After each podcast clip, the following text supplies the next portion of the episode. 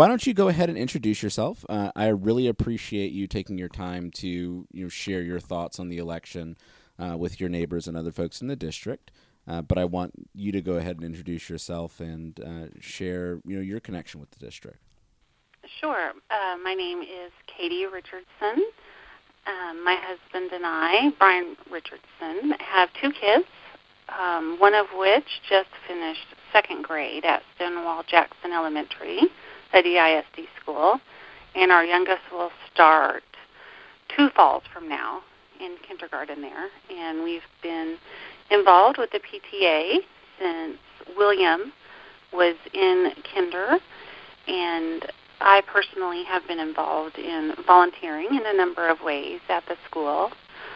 And so I'm very personally interested, and invested in how the DISD schools are run and how standards for teachers are set and standards for measuring student success are set, even down to minutia like what are they serving at lunch and how many minutes of recess do children get?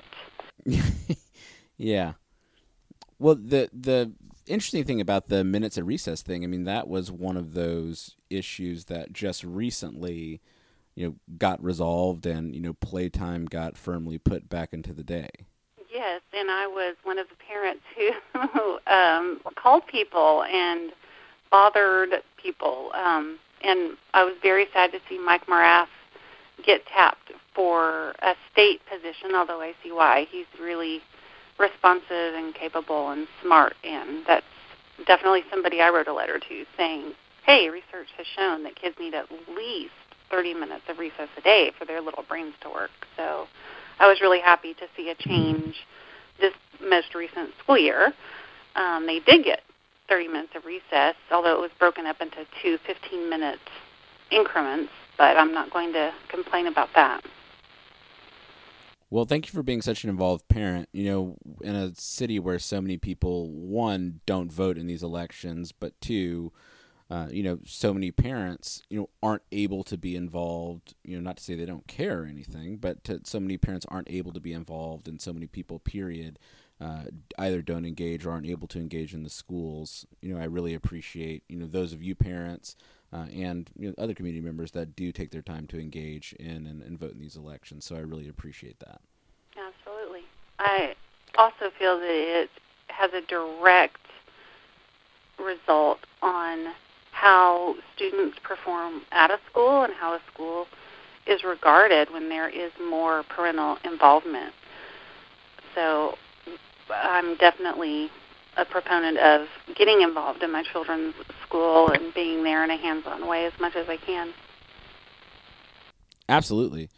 So sh- let's jump right in here. Um, share, share with me a little bit about your impressions of you know how this campaign season has gone, uh, and then we'll get into you know who you know you're supporting right now. I mean, what have been your impressions from getting the you know interactions from both campaigns, the phone calls, the mail, all that stuff. I mean, how are you you know viewing this this campaign season so far as a District Two resident? Well, I'm ready for it to be over because I have to say I am tired of getting phone calls and people knocking on my door and flyers in the mail constantly.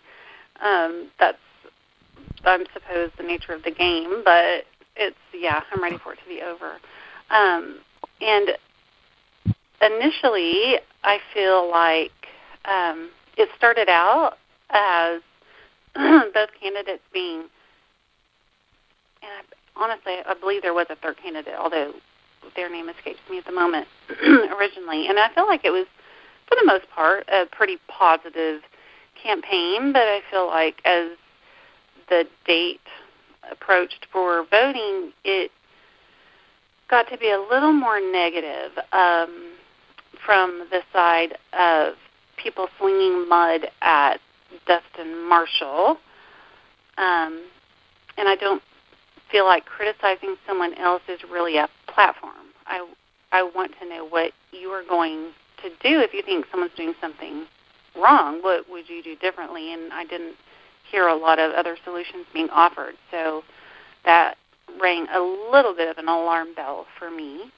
Um, but when the uh, first election came around, I did vote for Lori Kirkpatrick because I felt like she was another mom like me.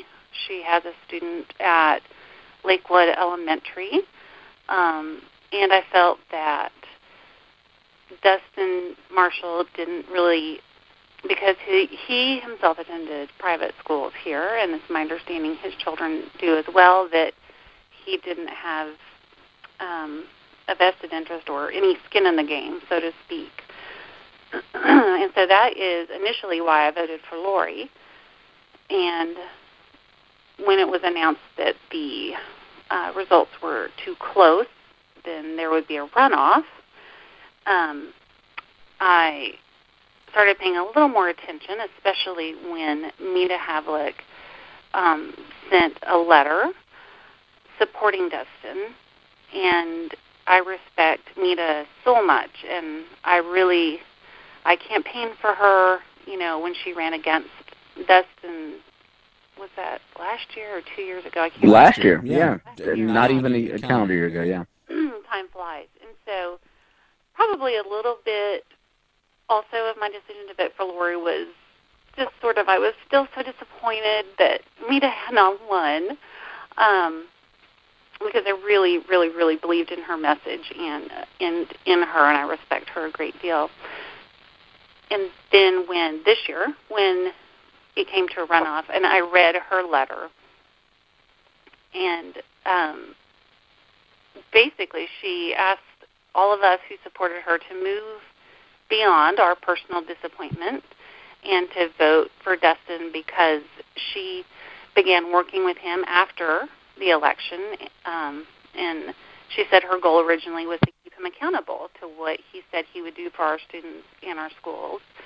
And that she found out that he definitely keeps his word. He's dedicated to improving outcomes for all of our children. And she was very satisfied and happy with his commitment. And her letter really made me stop and think and really ask myself why was I voting for Lori beyond the fact that um, she has a, a child in a DISD school. I mean, I do too, but I'm definitely not qualified to be on a school board. I don't feel like. So I really started researching, and he, Dustin, really does have a solid track record over this last year. Um, and then another letter, um, handwritten, which always catches my attention, arrived in the mail, handwritten on the envelope anyway, and inside it was signed by a number of PTA leaders for several DISD schools. Um, some some of whom I know personally and am friends with. I didn't realize they were writing this letter. Um, so when I saw their names on the bottom, saying move past move past it and look at Dustin's record and really consider voting for Dustin because we believe in what he has accomplished this year. That sealed it for me that all of these people that I respect tremendously were pointing at hard facts and a track record and encouraging me to look at those facts. Um, so that is why in this runoff election, I voted early and I did vote for Dustin, so I switched my vote. Wow. So I, I know that wasn't an easy decision. I know voting is something that's very personal uh, to people that do it, and it's not so easy to say, look, I dislike this one thing about this candidate, but the other things are so good or so overwhelming uh, that I can make this decision. And you've talked a little bit about you know how you did it, but in terms of balancing, okay, look, I I, I really wish his kids were uh, in public school, but it's not about his kids. It's about all of the other kids in DISD, and it's about my kids. You know what accomplishments did you look at that made you say, okay, I know personally I don't like that his kids aren't in public school, uh, but even so, there's no conspiracy. He's done good for Dallas ISD students. You know, what helped you come to that decision? What are you happy about that he's done in the last year, I guess. Um, I am happy that he himself is personally involved when somebody has a specific issue or complaint. Um, I know on just my Facebook newsfeed, somebody had mentioned when it was pouring rain this past Friday, and um, they were concerned about JL Long, which is the middle school my kids will attend as well, right down there by Woodrow, uh, mm-hmm. with flooding. And they shared a screenshot of texting with Dustin where he said, "Okay, I will be down there and I'll meet you at whatever time." And they said, and he did. He rolled his sleeves up and he hopped in, and so I really like the fact that he's not afraid to himself be personally involved in, you know, even matters like that. But I also like where where he stands on the recess time. Now I don't know how much he personally had involved had involvement in that, if that was already in motion before he came to office or not. But what I see this last year is that my child did get the full 30 minutes of recess, like I had really petitioned and asked for, and I know other parents had as well. Um, I noticed that the school lunches are easier to access by um, this app, and I've forgotten what that app is called. But you used to kind of wonder what on earth was for lunch that day, and you would think it was something, and your child would come home and say, "Well, all it was a roll because they were these nasty fish sticks." So, and again, I don't know how much he had involved with that, but I feel that he is personally committed and he makes himself available to listen to complaints or issues. And I also feel like he is good about communicating to parents of DISD students what is going on and what goals are and things like that. Yeah, so as, a District 2 fa- parent, you find him responsive and you find that he's doing things for uh, the schools that, you know, at least the schools that you are affiliated with uh, that are, are good for your kids. Right. I, I have seen in these past, whatever, 12 months, 11 months, however, this past school year, I have seen positive changes. And I have seen that he has made himself personally available and um, open to hearing about what parents see as an issue. So that to me is really uh, nice to be have your opinion welcomed because I, you know, who knows better what's going on in a school than a parent whose child not only attends that school, but I am there at least one day a week volunteering in some capacity, and so you are able to see things that maybe your your elementary school age child isn't old enough to recognize is a potential issue. Um, and so to have somebody who is open to hearing about that and giving you a clear answer about it is really nice and rewarding and refreshing. Yeah, I, would imagine so. Uh, so th- there's really only a few more questions I have here, but you know, you've said something earlier about being tired and wanting this election to just be over uh, because of the phones, the knocking, and all of that. And I, my heart goes out to you as a District Two resident because in the past calendar year, you guys have really, really had, had, six, campaigns, campaigns uh, and have been, you know, under siege uh, you know, whether it's both the generals and runoffs for the school board, plus the presidential, plus the um, primary campaign. Yes, oh my goodness. Yeah, yeah and, and, and, yeah, right, and the council races. So that's seven, right? I know that you guys are exhausted, but what do you have to say to your neighbors who are thinking, "I'm tired, I'm over it, and I just." I'm not voting because I just want it to all go away? You know, what would be your message to, to those, those folks? folks? Well, that's not a very pragmatic stance because whether or not you vote, we are still going to be bombarded. So please vote. And no matter whom you support, you need to vote and you need your voice to be heard. You need to exercise this wonderful right that we have to choose. Um, and I, I, where I live, I live in the end streets, and on either side of my house, uh, there's Lori Kirkpatrick signs. My both next door neighbors' houses. Um, and when I asked one of my next door neighbors why that she supported Lori, um, she gave the same answer that I originally had, which was, well, Dustin never attended a DISD school, and his children are in private schools. So I know that that is her reasoning. Um, and then across the street from me is a family who has a Dustin Marshall sign with the you know early voting dates and the election date on there, and they are very vocal in their support for Dustin.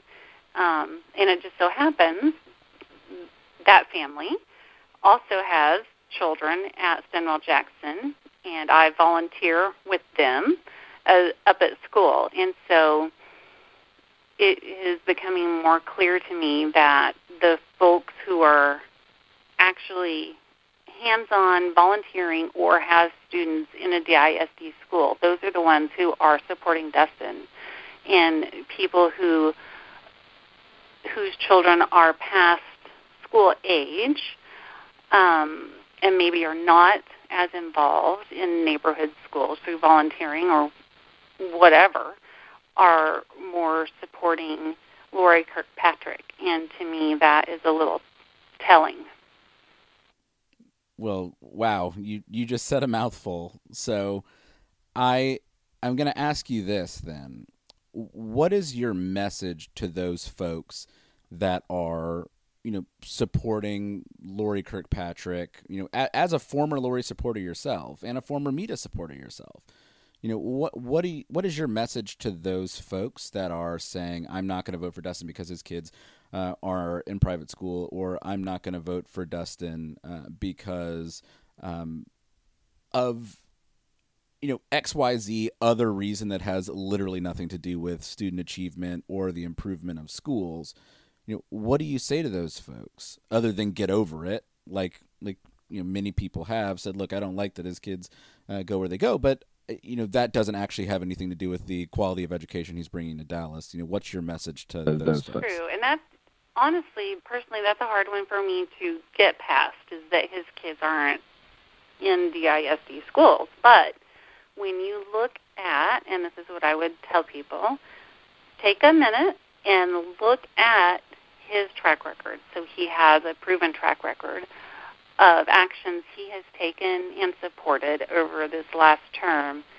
that I feel have benefited not only the elementary school where my oldest child goes and my youngest will soon go, but that has affected all of these schools in District 2 in a positive way.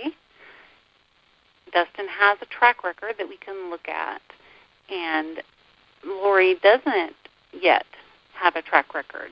I appreciate that she's a parent, um, but like I said, I'm a parent too, and I don't feel that I'm qualified to be on a school board making uh, high-level decisions that affect teacher evaluation, teacher pay, student evaluation, you know, building maintenance type evaluations and things like that. Um, you know, I've I've been to a dentist, but I shouldn't be repairing a cavity on anyone.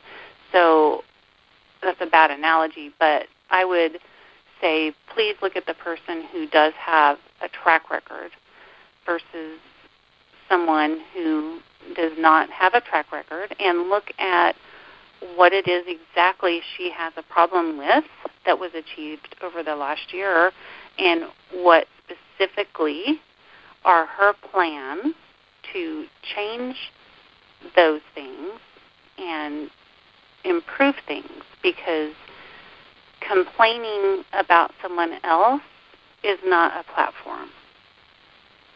I I agree with you completely there. Um, saying no or saying the other person is bad is not is not something to you know build build a campaign on. Um, even though you know it seems that a campaign was built on that. Um, so, and I also feel that one of the strongest arguments that she was making early on was um, beware because Dustin supports vouchers, and that you know I'm against vouchers, and I thought, well, that's you know there's another reason that I should vote for her. Um, and apparently, a lot of people knew I didn't that no, he doesn't support vouchers until he felt that he had to come out and actually issue a statement that said, no, I do not support vouchers. I don't know where that came from. Um, again, I would so that to me is let's look at the actual facts that we can, you know. Right. Don't don't be tricked by sort of the rhetoric and the politics of it. Exactly. Um, yeah. Maybe do your own research. Definitely listen to your friends and and things like that. But you should. The onus is on a voter to do their own research in any election. Absolutely. Well, the, the, the last thing I want to ask you is that you know, look, I know you voted for Dustin. I know you hope Dustin wins, and you're not alone in that hope. But what do you want to see from your next trustee, whoever it ends up being? I want to see continued progress. I feel like this last year is a really good start, and specifically at Stonewall Jackson, I think it's a really great start. We've um, broken ground on an expansion for the main building, which is, you know, long overdue in my opinion. So I would like to see progress continue. Um, right. Yeah. So so that is very much you know at the core of of both of these campaigns, and you know voters will make a decision on what you know vision that looks like you know going forward. Is it rolling back the clock and changing the system, or is it you know improving the system that we currently have, and I think that that's something that's been very clearly defined um, by by both campaigns. So uh, that's a decision voters have to make on on Saturday. So uh, with that, I want to thank you so much for taking time out of your day. I know summer is hit, so parents you know have you know their kids you know for, for more time than they have, have uh, in the in, in, in the, past, past couple of months. Uh, but thank you so much for you know sharing your thoughts with, with me and with the rest of the district and your neighbors. Absolutely. Thank you. All right. Have, have a good day. day. You too. Bye bye.